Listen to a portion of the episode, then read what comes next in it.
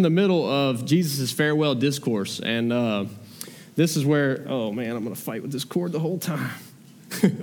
so this is where Jesus says uh, in chapter, uh, starting in chapter 13, verse 1, uh, he knew that his hour was coming and, and the hour where he would be falsely tried, where he would be rejected, where he would be beaten, mocked, and scorned, and where he would ultimately be hung on a cross.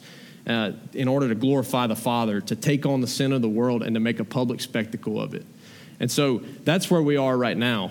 Uh, he's, re- he's about to go to the cross to redeem and to justify mankind by bringing them back into right relationship with God. And so, Jesus, as he stated many times throughout his ministry, he knows that his hour is here. He knows that his hour is, is com- has come. And so, we're on the brink of this event that's going to change the course of history forever. It's going to change everything that we know. And so these are the precious hours that are going to lead up to the time when the disciples will not only be able to walk, not be able to walk and talk with him anymore. So, in one way, they're about to lose their friend. They're about to lose someone that they've been around for about three years now. And then, in another way, their Savior is about to cease to be in human form anymore. So, they're about to lose their Savior for now, in, as a human anyway. So, so Jesus knows this and he wants to prepare them for what's about to come their way. So he's been preparing them this whole time. So, chapter 13 is kind of a summarization of how Christ uh, loved and, and loves those that are his. And so, chapter 13, verse 1 says, Now, before the feast of the Passover, when Jesus knew that his hour had come to depart out of this world and to the Father, having loved his own who were in the world, he loved them to the end. And so David talked about how this, this literally means he loved them to completion. He loved them completely. And so Jesus' perfect love was what sustained these guys and what's going to bring them to know God and what's going to bring them to proclaim the name of Christ, even to the point of considering that, that their lives were less of a priority than knowing and proclaiming that He is good. And so that's where we're at right now. And in chapter 13, Jesus washes his disciples' feet. So even Judas, who he knew shortly after would betray him, he humbles himself. He puts himself in a posture of the lowest servant and washes their feet. And so he says, You call me teacher and Lord, and, and I've given you this example. But he says, Do this in just the same way as what I've done to you. In verse 16, he says, Truly, truly, I say to you, a servant is not greater than his master, nor is a messenger greater than the one who sent him. If you know these things, blessed are you if you do them. A servant is not greater than his master. So Jesus says, if, if I'm Lord, if I'm your Lord and I'm humbling myself to serve you, then it's a no brainer that you do whatever possible to serve others on this earth in just the way that I've served you. And so Jesus is preparing his disciples. He's loving them to completion. He's caring for them perfectly while he's continuously revealing himself to them, right? The, uh, throughout the book of John, he's revealing himself and revealing himself to his disciples and to those around him. And so, in his foreknowledge, he foretells that Judas is going to betray him, allowing those of us reading to understand that he goes to the cross on his own accord. That nobody tells him when he's going to go, nobody takes him before it's his time, that he goes to the cross on his own accord. so Judas is not only disrupt, not disrupting God's plan, but he is fulfilling God's plan perfectly. He's an active participant that will activate everything that's going to happen for Jesus to go to the cross because of his unbelief and because of his greed. And so then at the end of chapter uh, at the end of chapter 13 after after Judas leaves, he gives a command that's going to be followed by a bunch of promises, by a lot of promises that he says. And so he's promising this to his disciples. And so this is the portion of the night when Jesus begins what they call his farewell discourse.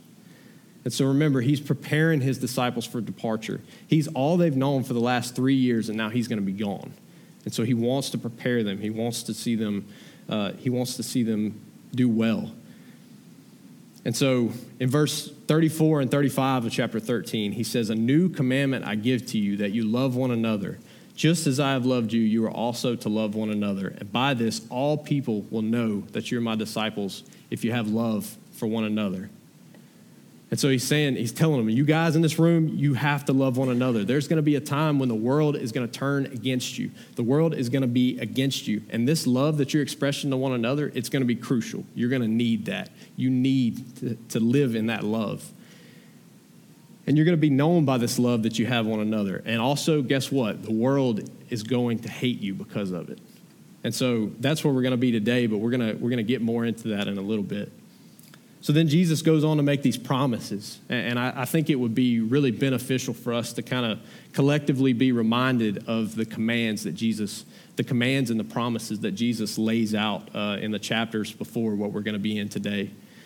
And so, uh, by the way, these, are prom- these promises, they're, they're applied to you and me as well. If we're believers in Christ, if we're trusting in Him, and, and if, we're, if we're His, they, these promises apply to us as well.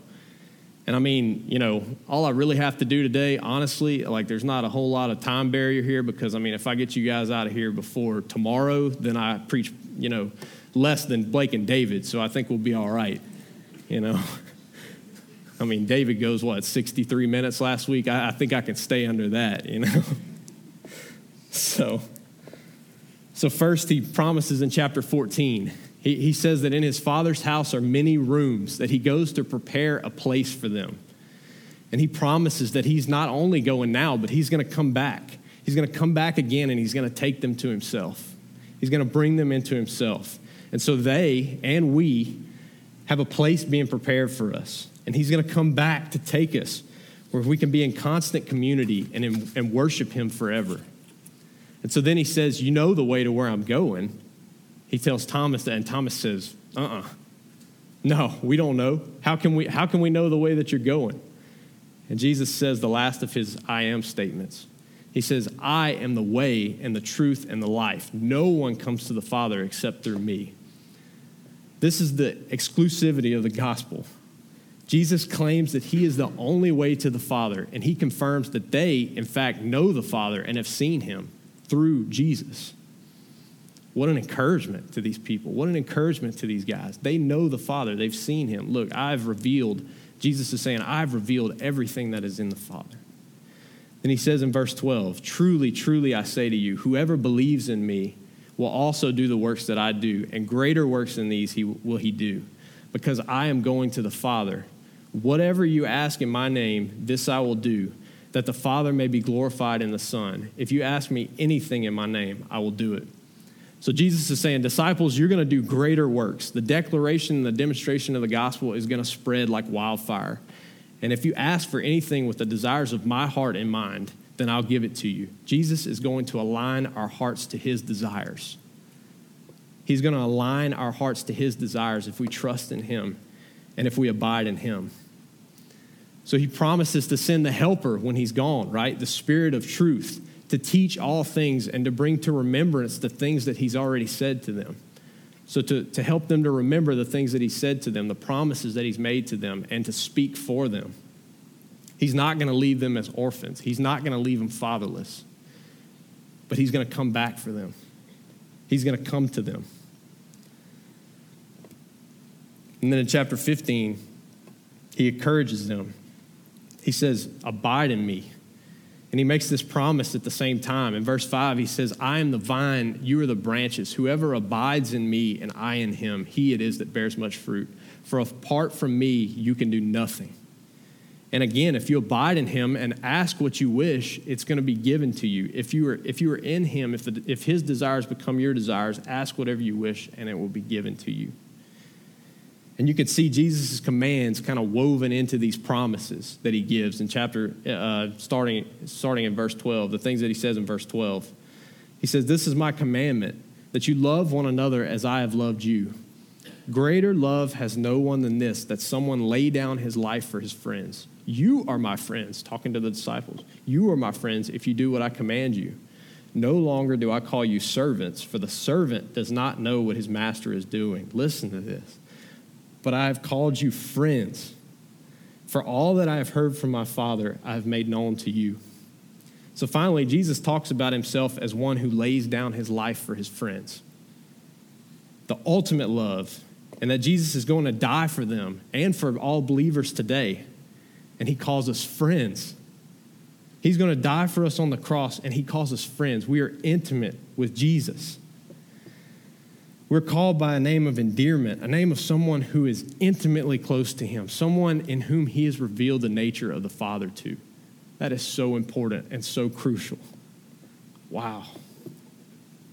So, after a long a little bit of a long introduction. Now we're ready to start in the text today. So we're gonna we're gonna pick up uh, in John ch- chapter 15, verse 16, and uh, I'll go ahead and read the, the whole thing to you, uh, starting in verse. I'll start back in in uh, verse 15. He says, No longer do I call you servants, for the servant does not know what his master is doing, but I've called you friends, for all that I have heard from my Father I have made known to you. You did not choose me, but I chose you and appointed you that you should go and bear fruit, and that your fruit should abide, so that whatever you ask the Father in my name, he may give it to you. These things I command you, so that you will love one another. If the world hates you, know that it has hated me before it hated you. If you were of the world, the world would love you as its own. But because you are not of the world, but I chose you out of the world, therefore the world hates you. Remember the word that I said to you a servant is not greater than his master. If they persecuted me, they will also persecute you.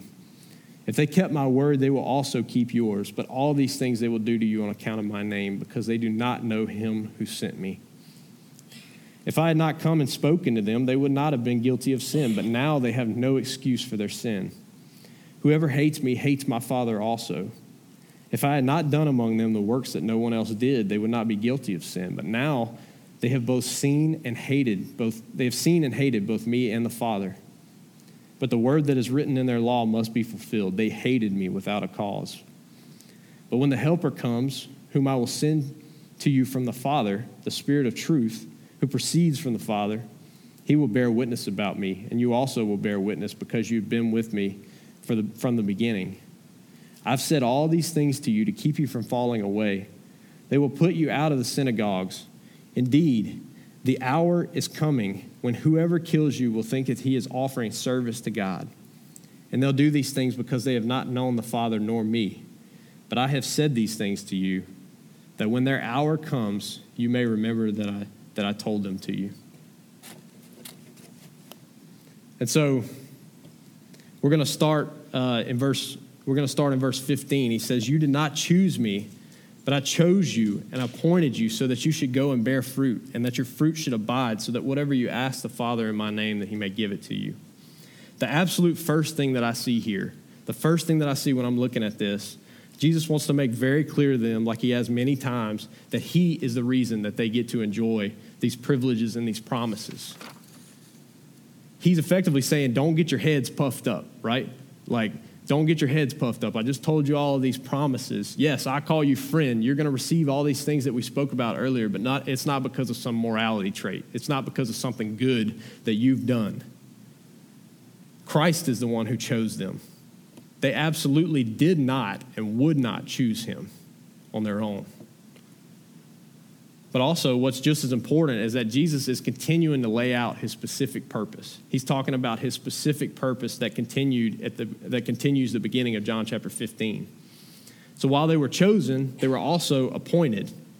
And when you're appointed, what, what, is, what does being appointed mean? Uh, being appointed means being assigned a role, a certain role. And so, what is that role? He says it very specifically that you should go and bear fruit and that your fruit should abide. And so, continuing from the rest of the from the rest of the promises that we've seen in chapter 13 through 15, Jesus is going to comfort his disciples through this. Uh, but he's going to also command things of the disciples once again.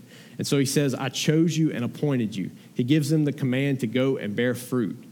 That just as we talked about a few weeks ago, the only way that this can happen is if they abide in him. If they abide in him, if they remain in Christ.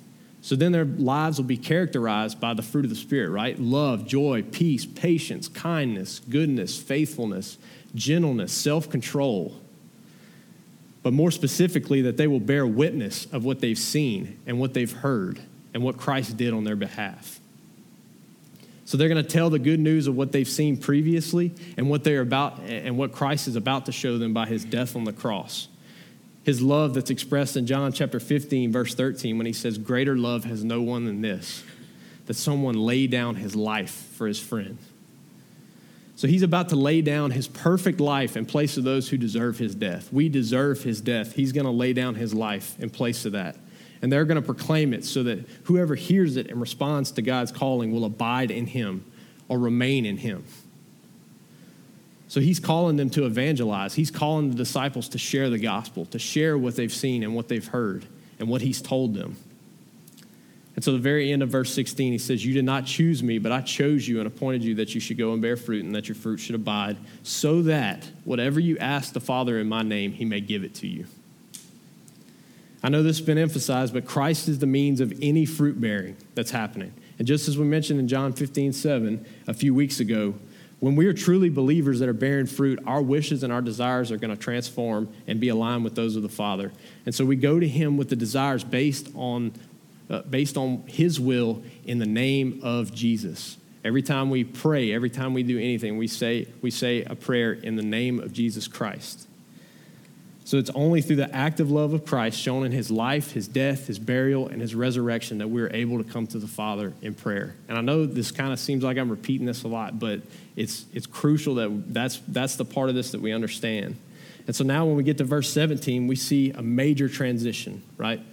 And so this is where most of our time is going to be spent today because Jesus' uh, conversation with his disciples up to this point has mostly been about love, right? Promises and love and the things that the things that he's going to do for them and the the, the things that will be done on their behalf. And so uh, it was kind of summarized in chapter 13 verse 1 when he says he loved those who were in the world to completion just like we talked about earlier. He's been pouring on all these amazing promises all these things. And so then after this he's going to shift. He's going to shift his focus to a conversation that that's mostly going to revolve around the word hate or hatred.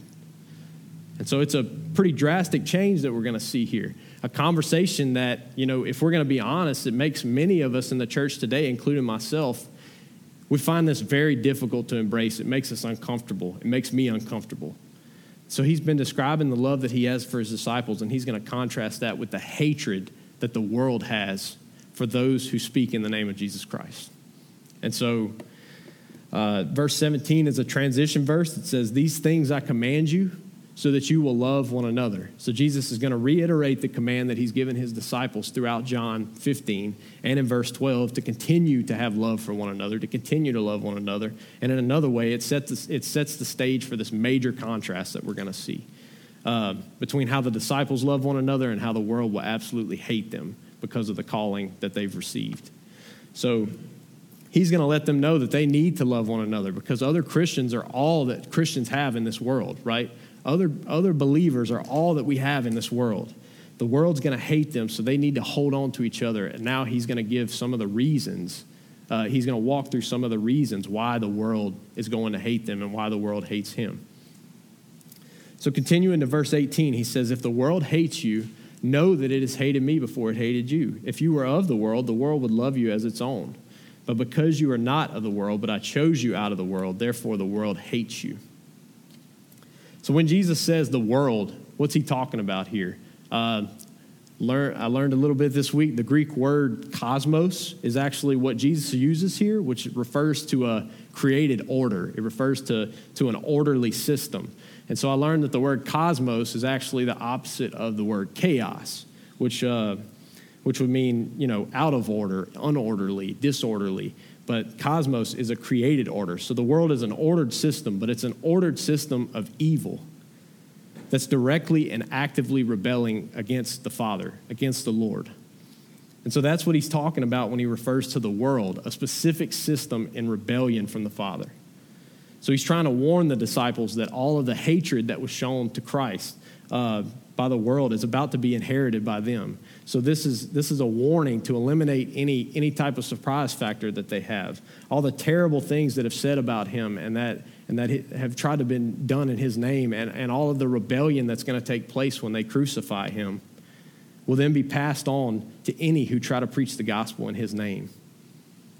So why does the world hate the disciples and, and those of us who preach the gospel in his name? Number one, Jesus says, If you were of the world, the world would love you as its own. But because you are not of the world, but I chose you out of the world, therefore the world hates you. Why does the world hate us? Because we're not like them. Because we're not like them. Scripture makes it clear that the world loves evil.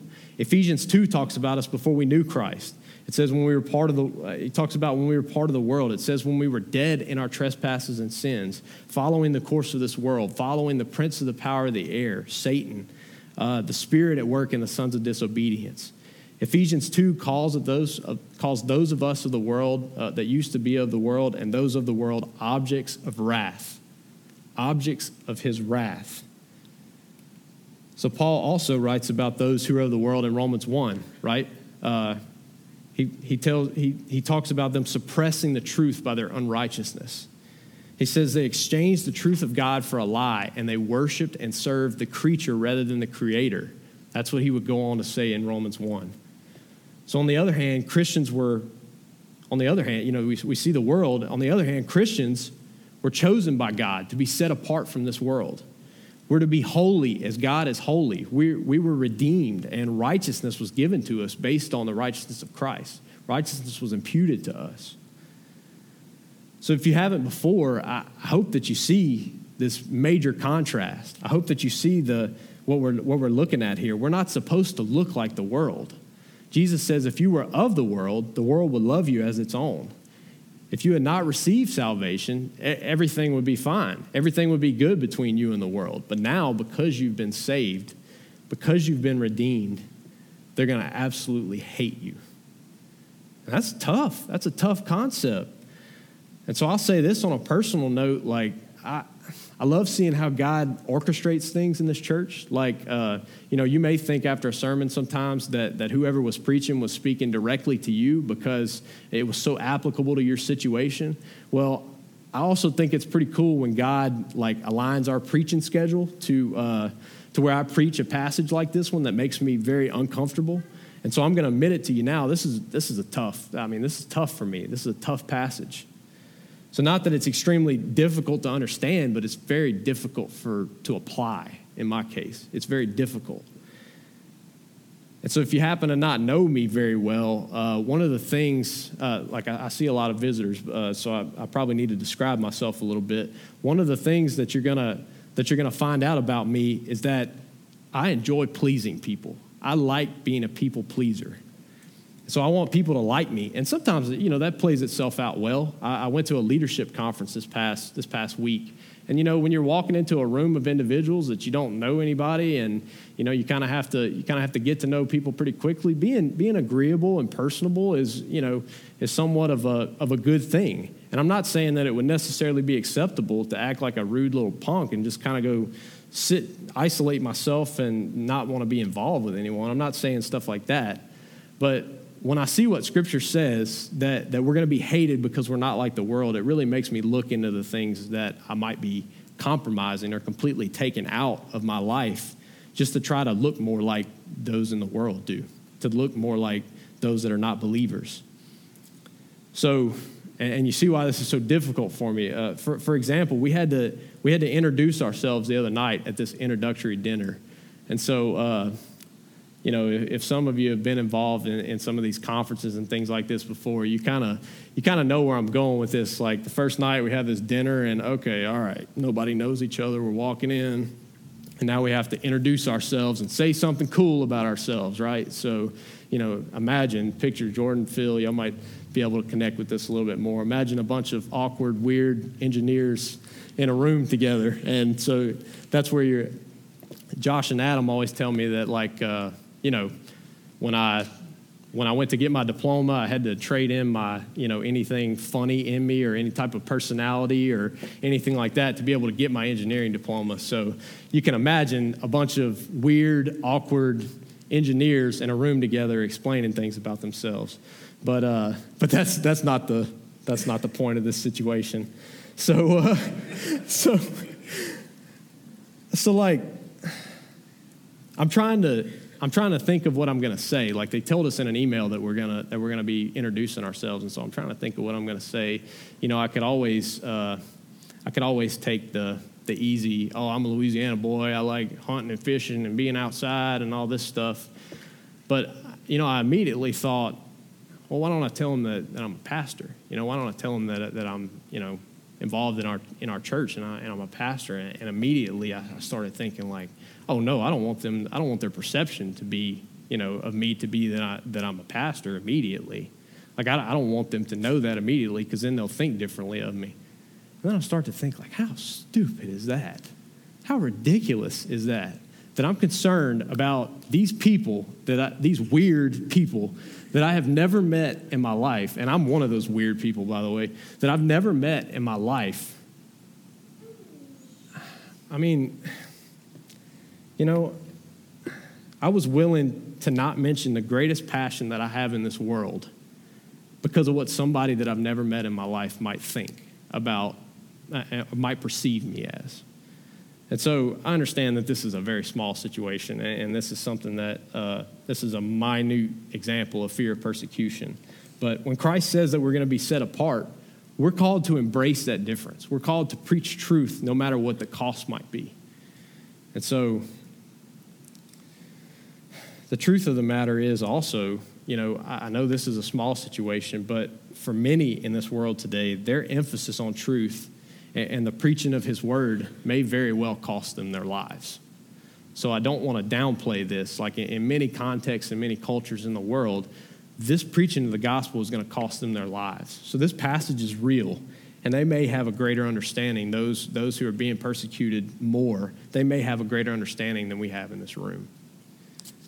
And so, uh, moving on, verse 20 says, Remember the word that I said to you, a servant is not greater than his master.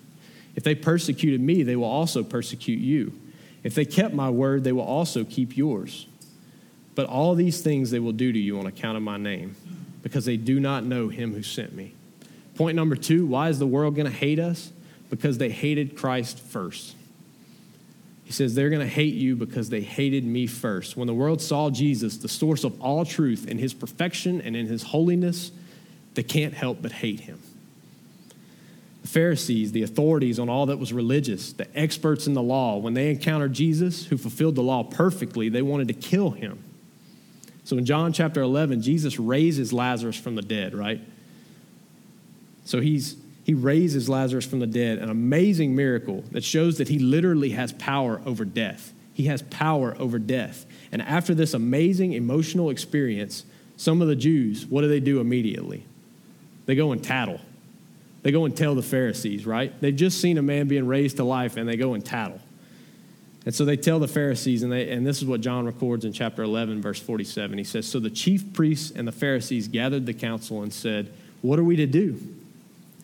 For this man performs many signs. If we let him go on like this, everyone will believe in him, and the Romans will come and take away both our place and our nation. That's their concern.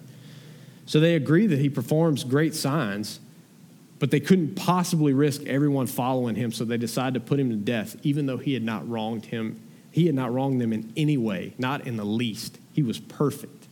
This is what Jesus does, right? He causes some to fall in love with him and to swear absolute allegiance to him, and some to persecute him, escalating to the highest degree of death on a cross. And so that's the, we've talked about the repelling nature of Jesus. Either, either he's going to cause you to, to, to love him and to come and to come to him and, and to accept all that he's saying, or he's going to cause you to hate him. So, what about Jesus causes the world to hate him? And we've already touched on this a little bit, but if you can recall in John chapter 7, the Jews are seeking to kill Jesus. So he goes to the Feast of Booths later than everyone else, the Feast of Booths. And his brothers, you know, they're, they're wanting to go up ahead. They're like, come on, Jesus. Like anybody that wants to be known doesn't just do these things in secret. Like, make yourself known, come out, because honestly, they didn't believe in him. They didn't know. So they, they wanted to see some more evidence. And so he says to them in verse 6 and verse 7, he says, My time has not yet come, but your time is always here. And then listen to this next part. The world cannot hate you, but it hates me because I testify about it that its works are evil. The truth of Christ exposes evil. That's the issue here. The truth of Christ exposes evil, it repulses evil.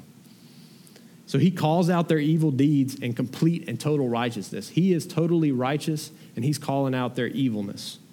They have nothing to say, they have no leg to stand on, so they want to kill him. That's what they do. They want to kill him.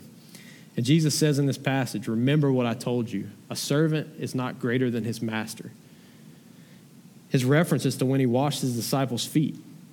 And then he said, A servant is not greater than his master. As he has humbled himself as their Lord and their master, they were to humble themselves and to serve those around them. So in this case, he uses, he uses this phrase to put things into perspective. If he is holy, if he is spotless, if he is the righteous lamb who is absolutely without any sin, and they persecuted him, then the broken, sinful men that he's looking at right now, the broken, sinful men that made up this group of disciples, they could definitely expect persecution. If Christ, the perfect sacrifice, was, was persecuted, then we can expect persecution as believers because we're not perfect. Again, this is to keep them from being surprised when persecution does come. Does come. And persecution is coming. And so we know from, from, looking at the, from looking at the history of Christianity that, that the words that Jesus was speaking to, to his disciples at this point was prophetic, that, that it was prophecy. They foretold of centuries of persecution but after the time of Jesus' death, and this, and this still rings true today. Although many of us in America don't live in fear of death from religious persecution, it's, it's evident that many, uh, that many that the world hates what we do. You know, the world hates what we do as, as believers. And so I was going to attempt to illustrate this, but I think you guys probably already have some type of relevant illustration in your mind as to, um, you know, smaller level persecution that, that we receive in the United States. But I, I wanted to, I wanted to give another example. Like uh, if you were able to hear the, um, from the wonderful family that visited us last week, uh, if you were able to hear their story, uh, sharing about their ministry in a closed uh, Muslim country, you heard that, that the cost of following Christ is, in their immediate context could even cause your family to turn against you, right? It could cause your family to be against you. Being a Christian in many other contexts around the world, including that country, could lead to, could lead to a lot of things, right? It could lead to loss of your job or your livelihood, complete excommunication from your family, and then at many times, many times, death. And so think about this fathers and mothers are turning from their sons and daughters and forcing them to march to their impending death because they believe and trust in the gospel. That's the, that's the situation we're in. The world hates Christians. I'm here to tell you this.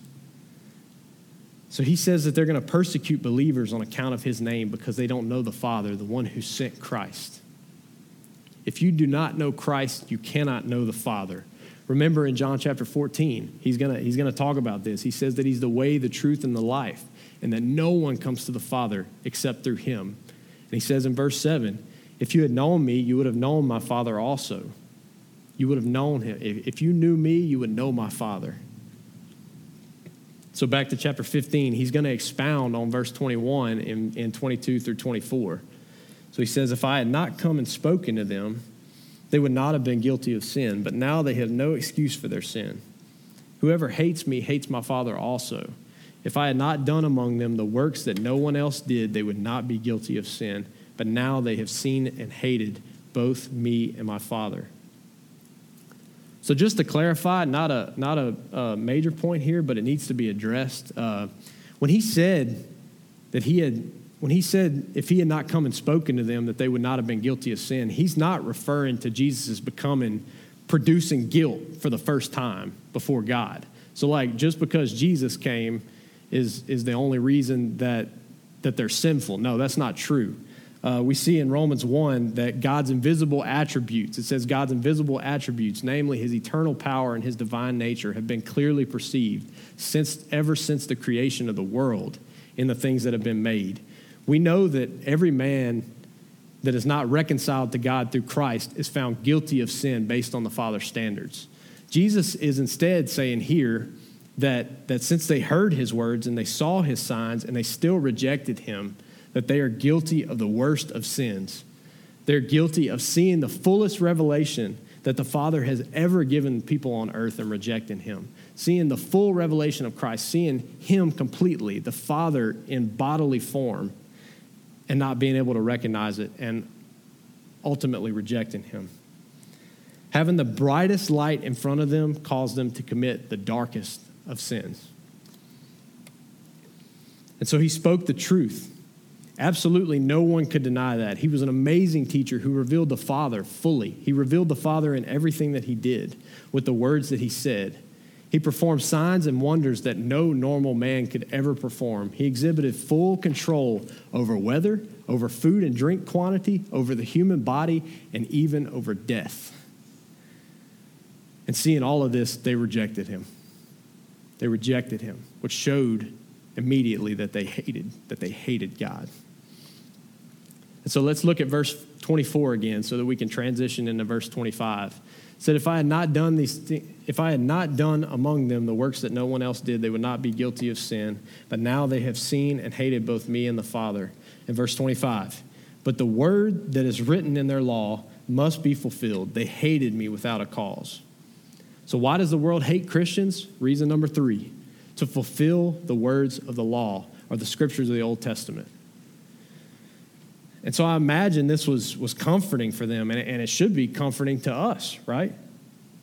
No matter how bad the persecution gets for believers, no matter how bad it gets, it's not outside of the redemptive plan of God. God has a plan. He has a plan. This rejection only fulfills what is written in their law.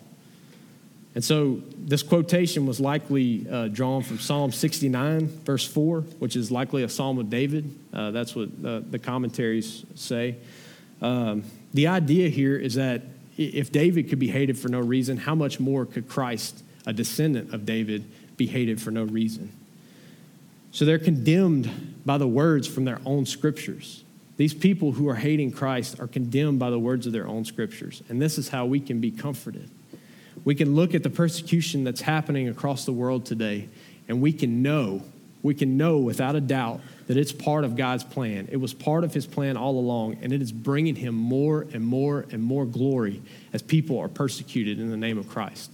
It is bringing Him more glory. And so, at this point, we've we've kind of walked through uh, the reasons why the world's going to persecute believers, and, and now we're going to see the response, uh, the response that Jesus expects from his disciples. And so in verse 26, he says, But when the Helper comes, whom I will send to you from the Father, the Spirit of truth, who proceeds from the Father, he will bear witness about me. And you will also bear witness because you've been with me from the beginning. So, this is the third reference to the, the paraclete, uh, what David was talking about a few weeks ago, or Blake, I believe, actually. Uh, the comforter or the helper, the Holy Spirit that Christ says that he will send.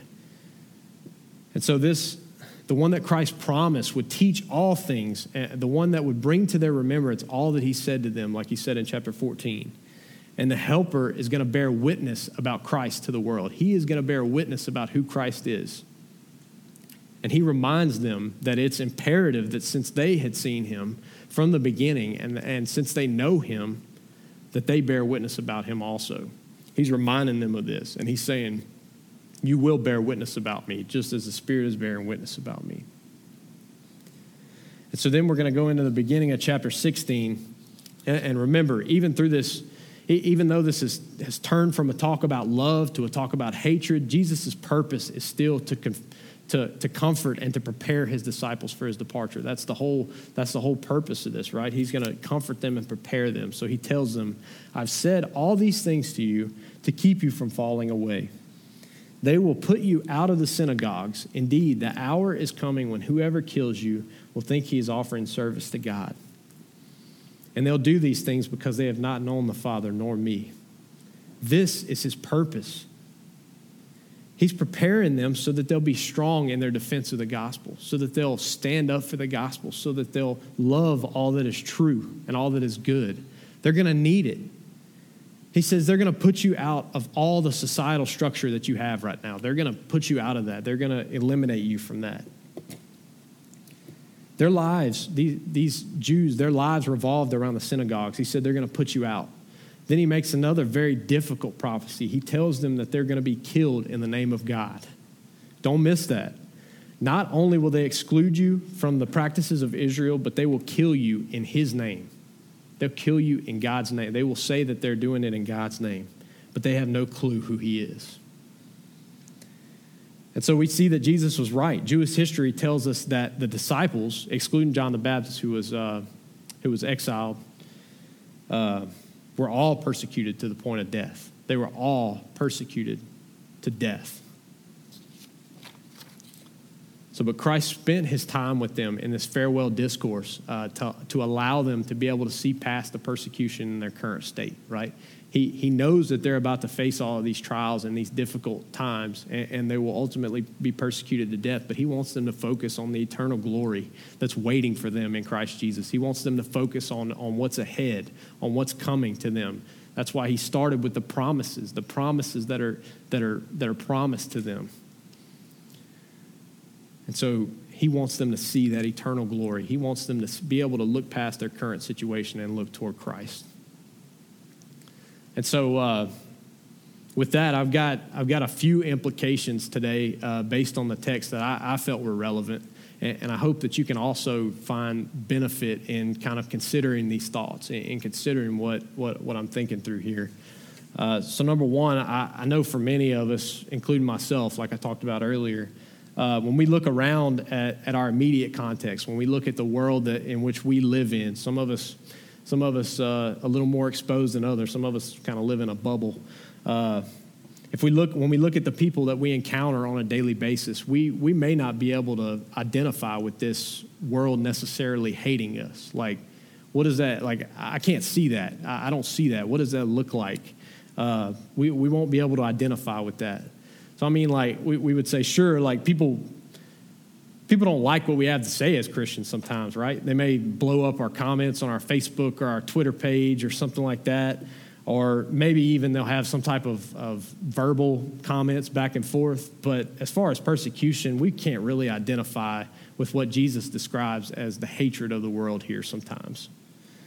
And so, what I've been asking myself, and, and what I would like to ask you also, is if Jesus promised that the world's going to hate us and that they'll surely persecute us if the gospel is preached, then why does the world not hate us more? Like in my context, you know, thinking from, from me, from my perspective, why does the world not, not hate me more? And so, is the version, I guess, I guess what I'm trying to get at with this is the version of the gospel that we preach, is it the true gospel or is it a compromised version of the gospel? Is it a compromised version that only talks about God being a God of love, but never really gets to the issue of our sin and the need for a redeemer? Is that the gospel that we preach? Like, it's very easy for us in our context to slowly begin to compromise the gospel, to slowly begin to step back uh, in a way that helps us to, to not cause conflict with anybody, to not, to not be in someone's face, to not, be, to not be direct with what Jesus says in the gospel. And so if you're like me, uh, you know, I've already told you that I'm guilty of this at times. And so I guess my, my challenge is are we okay with living in, in living our lives in a way that instead of living like we've been transformed into the likeness of Christ, like it says in Romans 12, that we're okay with being conformed to the ways and to the pattern of this world? Are we, are we okay with that? And at this point, many would, would go about by telling you that you, you know, uh, you know, after saying something like this, many would, many would say, uh, you know, you need to go out and stand up against certain social issues in our culture and stand up for this and fight for our rights as Christians. But, but instead, I think a good place to go from this is to be introspective, to, to examine what we truly believe about the things that Christ says. Are the claims that he makes actually true? Do we believe that? And then begin to faithfully preach the gospel based on what he said. Does that align with the truth of who he is? Does what we say align with the truth of, what, of who he is, no matter the cost? So that's easier said than done. And I just want to challenge you today to, to understand what Christ is saying and to, try, and to preach a gospel that is worth dying for. I just want to encourage you that it's good to be persecuted for the sake of the gospel. It's good to be hated for the sake of Christ. I'm, and as I'm saying this to you, I'm trying to remind myself of this because this is a difficult concept for me. This is difficult for me. But it is good to be persecuted for the sake of the gospel, it glorifies the Father. And so, number two, um, you know, we talked about those of us that, that can't really identify with that, that don't identify with that very well.